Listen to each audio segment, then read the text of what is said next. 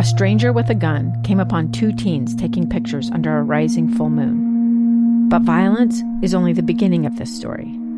Sometimes I thought, there are no miracles. Yeah, there are, and this is a big one.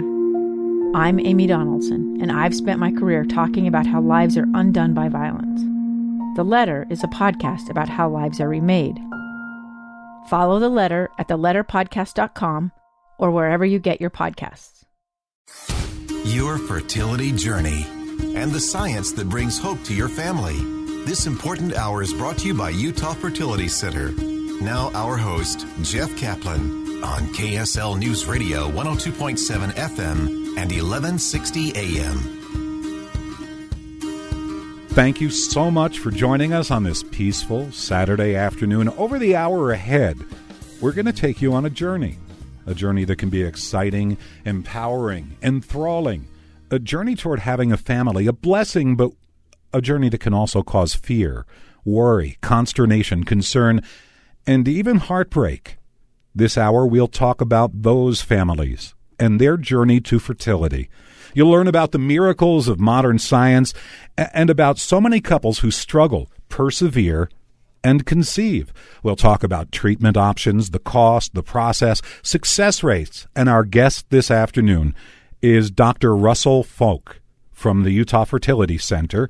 Dr. Foulk, thanks so much for joining us. Well, thanks for having me. Do- uh, Dr. Foulk, first of all, I, I want to know about the problem of infertility. Certainly, so many Utahns want the blessing of children, but how many can't without help?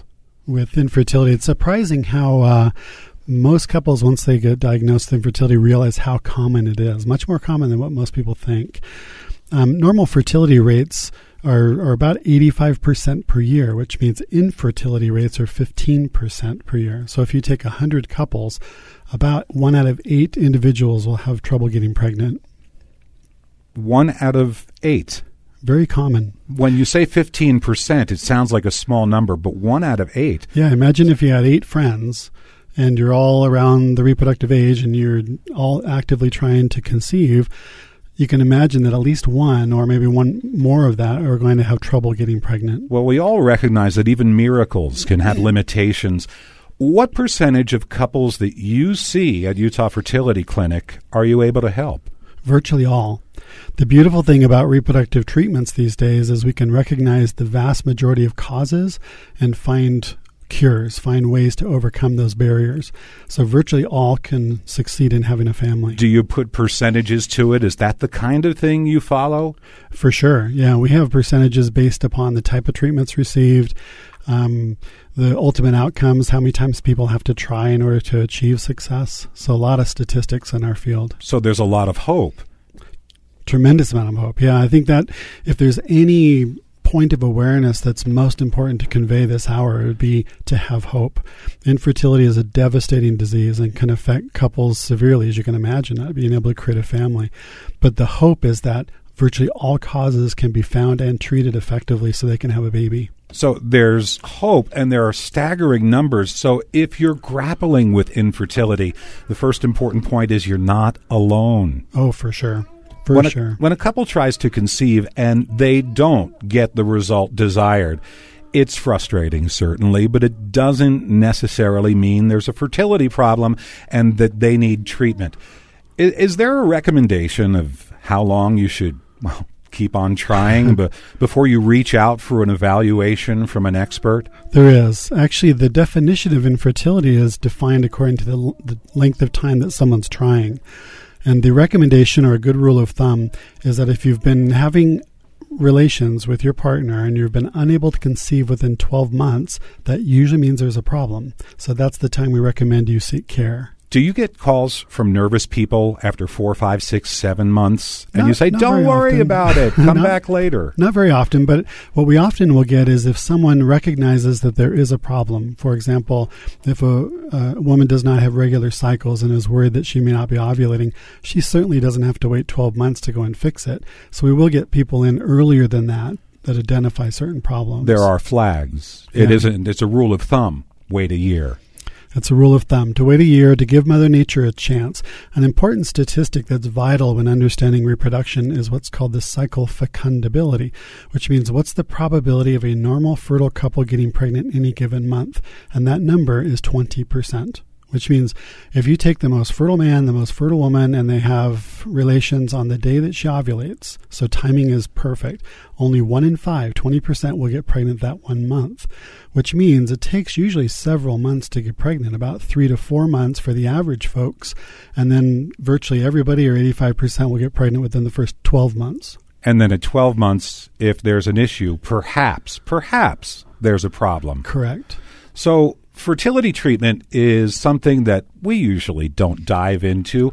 Nobody becomes an expert on the subject until there's a problem. Necessity brings you to the internet. You start searching the web. Maybe you make a phone call. So much of this is a mystery to so many couples. And we want to try and unravel that mystery this afternoon. Yeah, it's interesting how most of us get our information historically it's always been through your friends your family your close ones uh, but nowadays, with the world of the internet, there's a wealth of information that you can gather. And it's good in some regards, bad in others, because sometimes, as you, everyone knows, the internet can scare people and misdirect them and send them down paths that are incorrect. So it's good to get information from your family, but also supplement that with information you can get on your own. So I guess I should ask when when you browse the web looking for information that's out there about fertility, do you see misinformation out there? Quite a bit. Yeah, infertility, because it is such an intimate uh, disease, an intimate condition, most people don't like to publicly discuss it with their friends and their family. So they do tend to go to the internet for that information. Unfortunately, what people write on the internet isn't always constructive. Sometimes it's destructive and they complain or, or vent some of the frustrations they might feel. And that, that tends to misdirect folks. And so we get a lot of patients that will come in and perplexed as to how they're going to overcome this disease and usually have that loss of hope. So, our first step always is to regain the hope, get a direction, find a path, and then pursue that path. Are people hopelessly depressed when they come to you? Some can be. That's so sad. It's very tragic. The the nature here's an interesting psychological statistic. Um, psychologists gauge the degree of depression, the degree of some life event that causes distress in a person's psychological health. And they've equated the diagnosis of infertility to that of being diagnosed with cancer, believe it or not. You think about that, cancer is a devastating disease. If you get that, it just changes your whole outlook on life. Well, what is cancer? Cancer is the potential of losing your own life. Well, infertility is the potential of losing all of your posterity's life. So it has a deep impact on all of us in the thought of not being able to have a baby and create a family. So the psychological toll it plays on people is tremendous. You know, it's depressing just to hear it. And so I'm going to return to the fact that what you bring is hope. For sure. And I'd imagine that hope begins for any couple by making, uh, uh, by searching the web jumping on Google, finding out what they can about infertility. Do we have a problem? It's a search that probably leads to screwing up the courage to make a phone call. So at Utah Fertility Center, when a couple makes that call to you, what happens? So the first thing we do is have them come in and meet with one of the physicians, and we spend about an hour going through their history, discussing what things have been done to try to achieve pregnancy, where flags might be where that suggest where there could be a problem, and then we embark upon diagnostic tests to try to determine the reason why they're having struggles. May I ask what kind of diagnostic testing you do at this early point in the procedure? Yeah, in fact, this might help with um, a, a individual's search in their own light to find the reason why they're not getting pregnant. And that is the cause of infertility is always related to one of three things. It's usually due to something related to the the egg, which is a contributor from the woman's side, the uterus, which is the uterus tube, cervix, the plumbing that basically brings everything together, or the sperm, which is the contribution from the man's side. So those three things always direct us to where the problem lies. We're speaking with Dr. Russell, Russell Foulk of Utah Fertility Center about a process that can be filled with appointments, with worry, hope, insurance, expenses, different problems, different fertility solutions. And we are going to get into all of it in just a few moments. I'm Jeff Kaplan, and we'll be back on your journey to fertility in just a moment on KSL News Radio. This is a special program called Your Fertility Journey on KSL News Radio. I'm Jeff Kaplan, and the journey continues with Dr. Russell Foulk of Utah Fertility Center. He's a reproductive endocrinologist, and we're glad you're here to take us through this process that often leads to pregnancy for couples battling with infertility. And there are different kinds of infertility you mentioned, and you mentioned the evaluation process in our last segment. So, what are the different types of problems that a couple can face? Um, they run into three basic categories, and this is critical for anyone trying to identify the cause. And, and my advice is always make sure you know why you're not getting pregnant. Whether you see me or any physician or any friend, always know why you're not getting pregnant because you can always find that out. And the way you do is you evaluate whether there's an egg there, so whether you're ovulating, whether there's a healthy uterus there, which includes tubal patency, make sure the tubes are open and the cervix is normal, and whether there are sperm available. So those three things explain about 80% of all causes of infertility. You make it sound very simple, but that's a very complex evaluation, I would guess. I, I try to make it simple because it's a, it is complex, but actually it breaks it down to the birds and the bees. Well, okay, there are three kinds, and there are probably three different ways to treat those three different problems. Correct. What are they? So, for example, if a woman does not ovulate, which often happens if a woman's not having regular cycles, it's a hormone problem. So, the reason why we're reproductive endocrinologists, that means hormone doctors, the reason why we treat infertility is because we can restore those hormones and get them back on track so they'll start ovulating again. If the problem lies with the plumbing, with the uterus or the tubes, then there are certain surgical surgical treatments we can do to try to correct the tubes or sometimes we have to bypass functions. For example, if the cervix does not allow the sperm to pass through, you can do an intrauterine insemination to get the sperm past that obstruction. Um, if there is a problem with the sperm where there's not enough of them to swim the distance, then that also cures that problem as well, where you can put the sperm closer to the eggs. So there's always a treatment specifically designed for each problem that you identify. Now, I mentioned earlier, nobody knows anything about this subject until they need to learn, and then they quickly become experts by, by jumping on Google. So my familiarity is with the term IVF. I know it stands for in vitro fertilization because it's mentioned so often in the news media but all I know is what those letters stand for. I know nothing about what it means. Tell yeah. me. So everyone knows IVF because it's the big sexy treatment. It's been around for about 30 years, and it truly is a miracle in its in its rendering and, and fixing uh, infertility. What's amazing is less than 10% of people that suffer from infertility actually need it. 90% of the time, we can treat it with those other treatments. Um, in vitro fertilization tends to be the most complex of what we treat, um, but it is also the most successful. So it's usually reserved for cases where the other ones have failed, or when you know that you cannot rely, for example, on tubal function. If the tubes do not work, in vitro fertilization is the method by which you bring everything together. And what exactly is in vitro fertilization? uh, the level of detail, let's keep it light. so in vitro simply means in glass. So it means fertilization in glass. It means outside the body. Usually, fertilization is where the sperm and the egg come together, and that happens in the distal tube, fallopian tube in a woman's body. In vitro fertilization is when we take the egg out, fertilize it with the sperm, create fertilization, create the embryo outside the body in a little petri dish, and then place it back into the uterus after several days. And that's only necessary in, you said, 10% of the cases that you 10, see? Yeah, 10% of people that suffer from infertility require in vitro fertilization, whereas the majority can be treated with far less complex treatments. Is IVF considered the big last step? Um, no, not really. IVF is just a certain treatment for a certain type of infertility.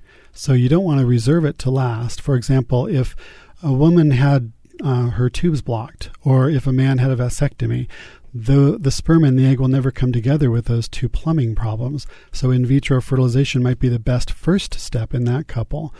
Whereas if another couple has another issue where the tubes may not work well, like with endometriosis, in vitro might be a later step of treatment. You're painting a picture of very individualized treatment plans. There's no such thing as going in to get a fix, it varies widely. That's why I mentioned earlier that it's so critical to understand why you're not getting pregnant. If you don't know that, then you are just throwing things at the wall if you go to the proper physician, the proper help, you will find the reason why you're not getting pregnant. If you don't get that answer, then ask. And if you can't get that an- answer, seek someone else. And uh, since it is so individualized, it's hard to say something like, well, how much does infertility treatment cost?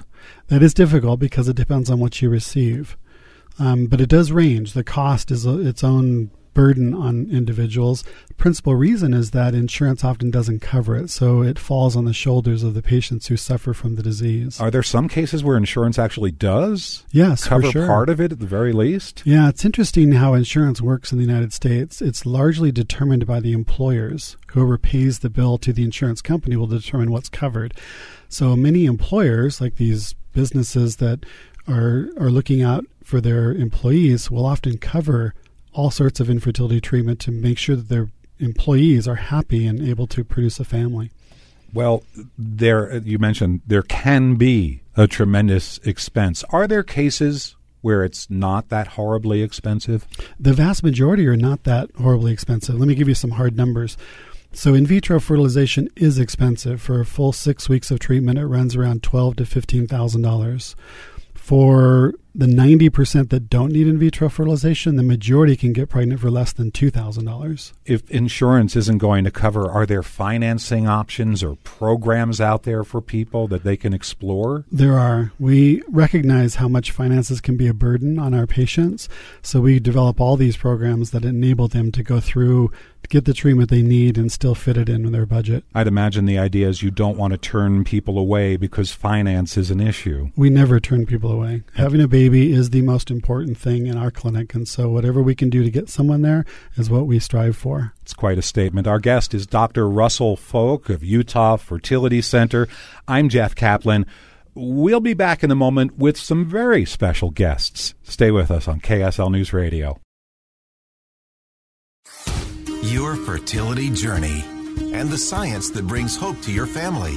This important hour is brought to you by Utah Fertility Center. Now, our host, Jeff Kaplan, on KSL News Radio 102.7 FM and 1160 AM.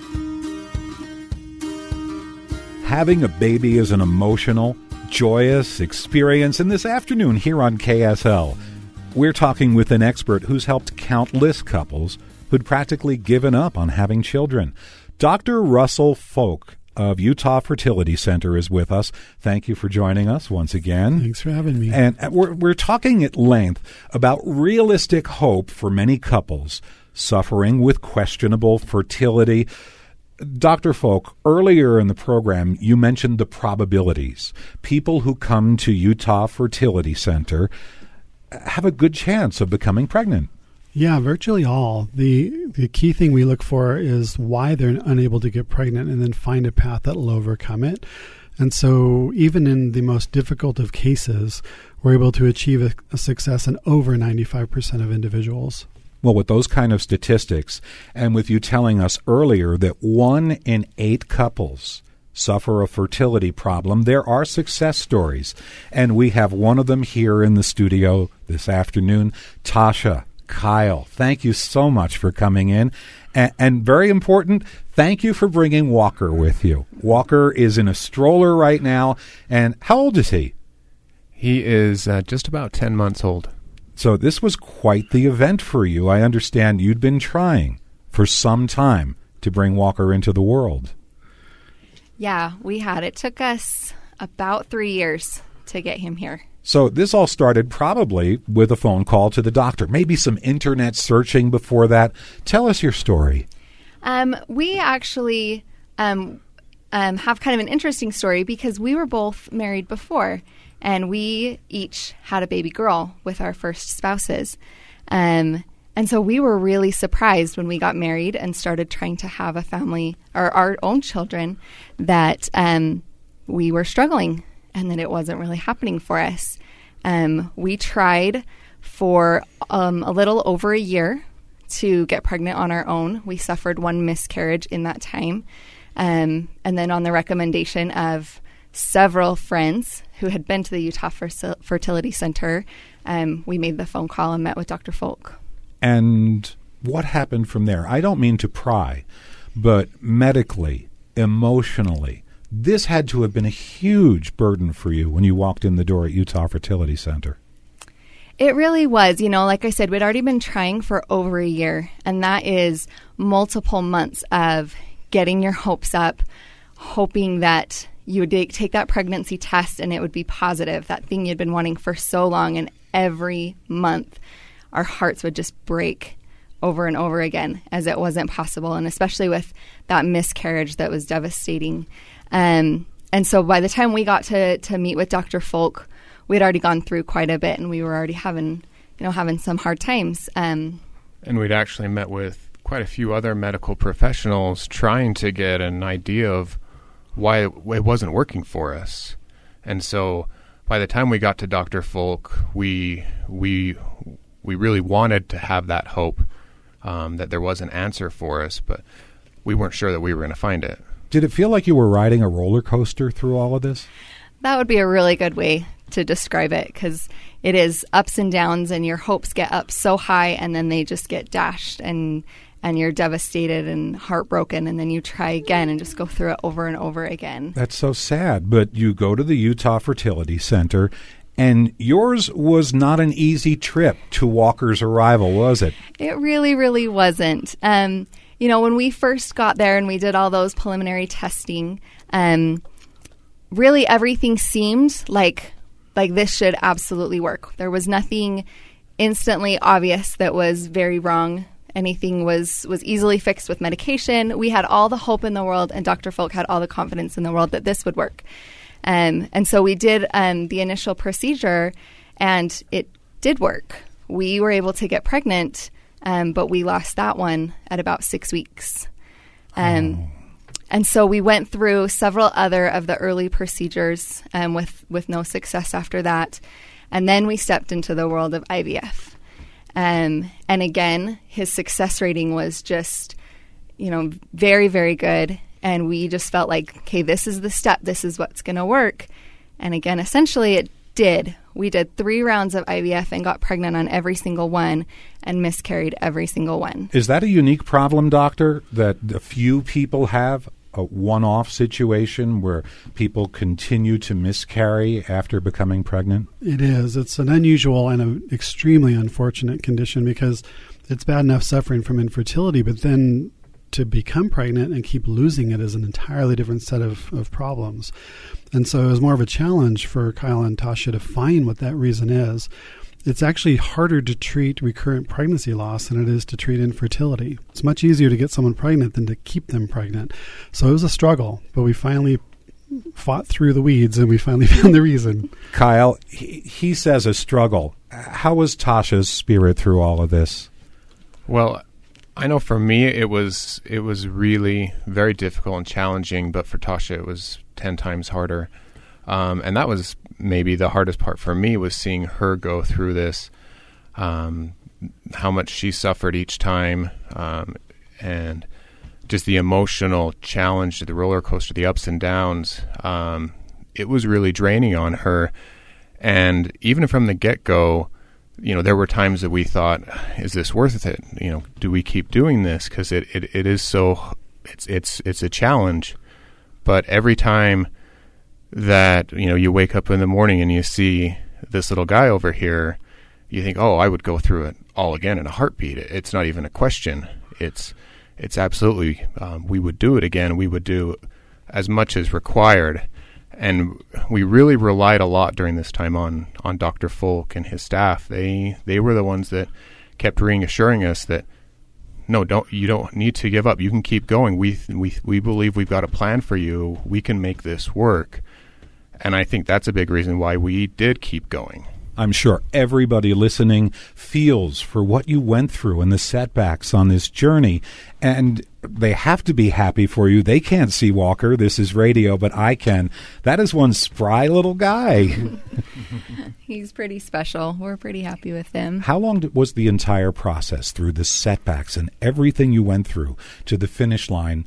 Where, well, at first, I guess you became pregnant and you weren't sure. You probably couldn't have trusted it after everything you'd been through. You know, that's very true. I always kind of told people it felt like I had had the floor fall out from under me so many times that I didn't trust it anymore. So even when we did successfully get pregnant with Walker, um, after after all the treatments and some specialized treatments that Dr. Foulk found for us to keep this pregnancy, I was anxious the whole whole time. And we actually did have even a, a scare at the very beginning.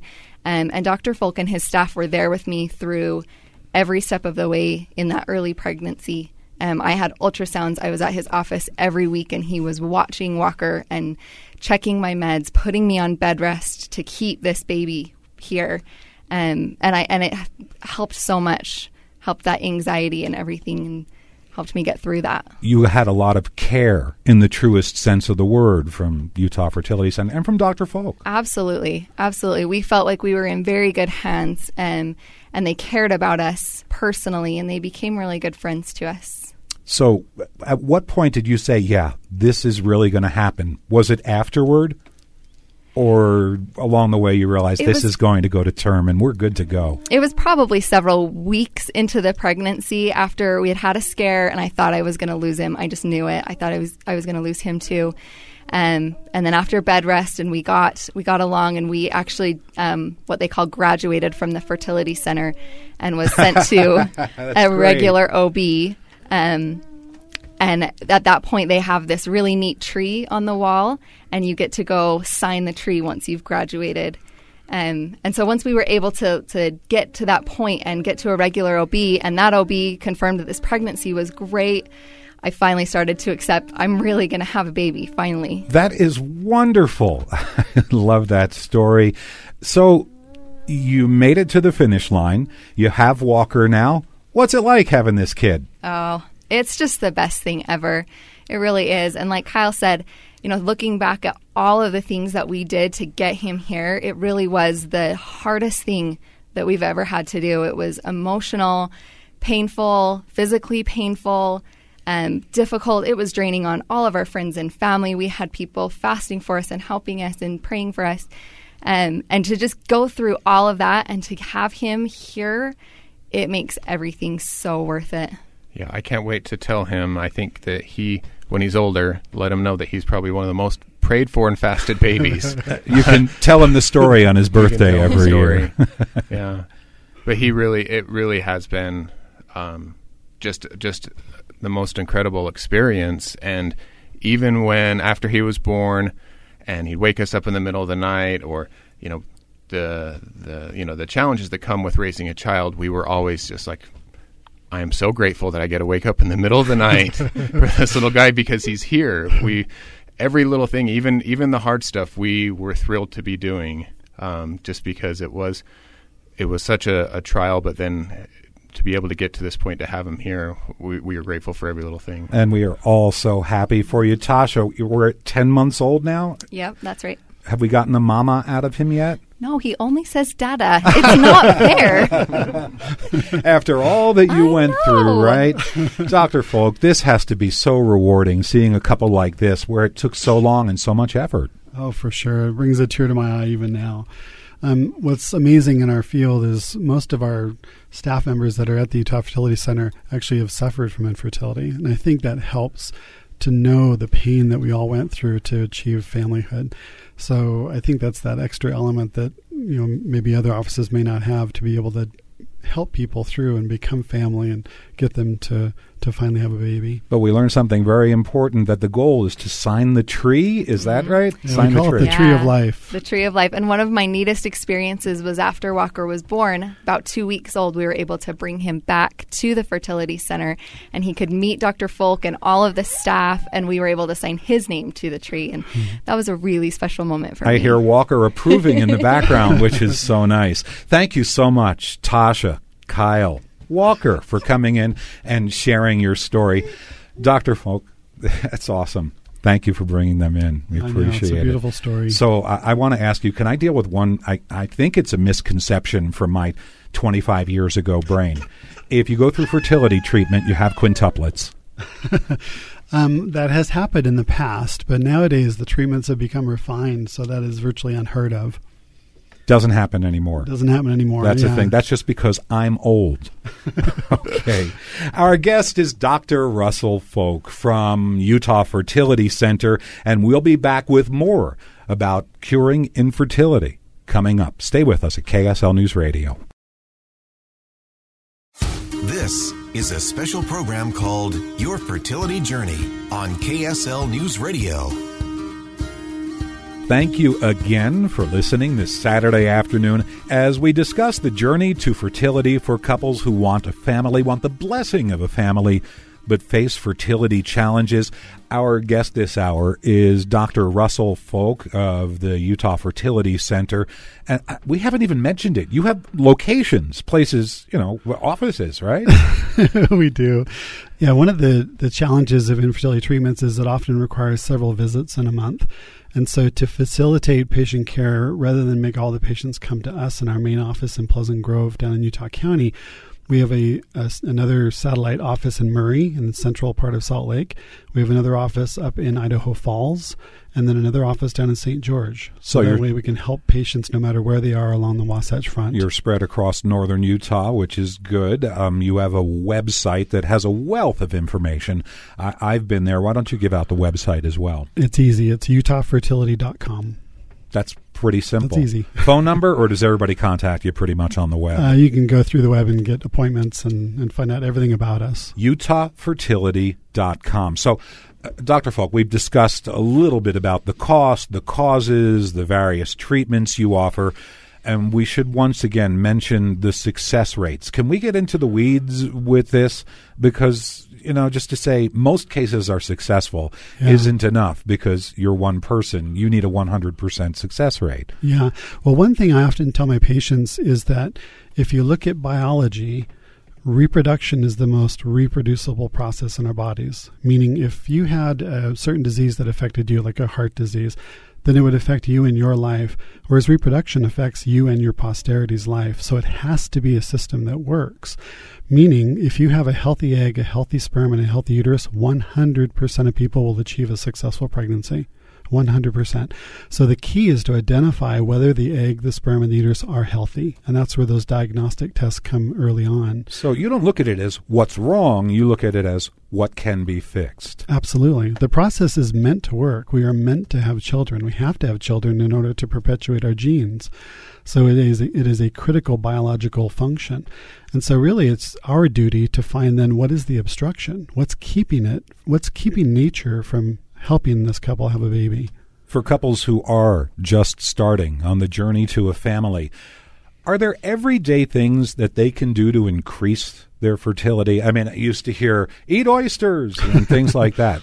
Are, are there real things that you can do in this world? There are. The the most important thing is just be aware. So for example, if a woman's cycles are irregular, they're not coming predictably every 28 days for example, then that suggests that they may not be ovulating regularly.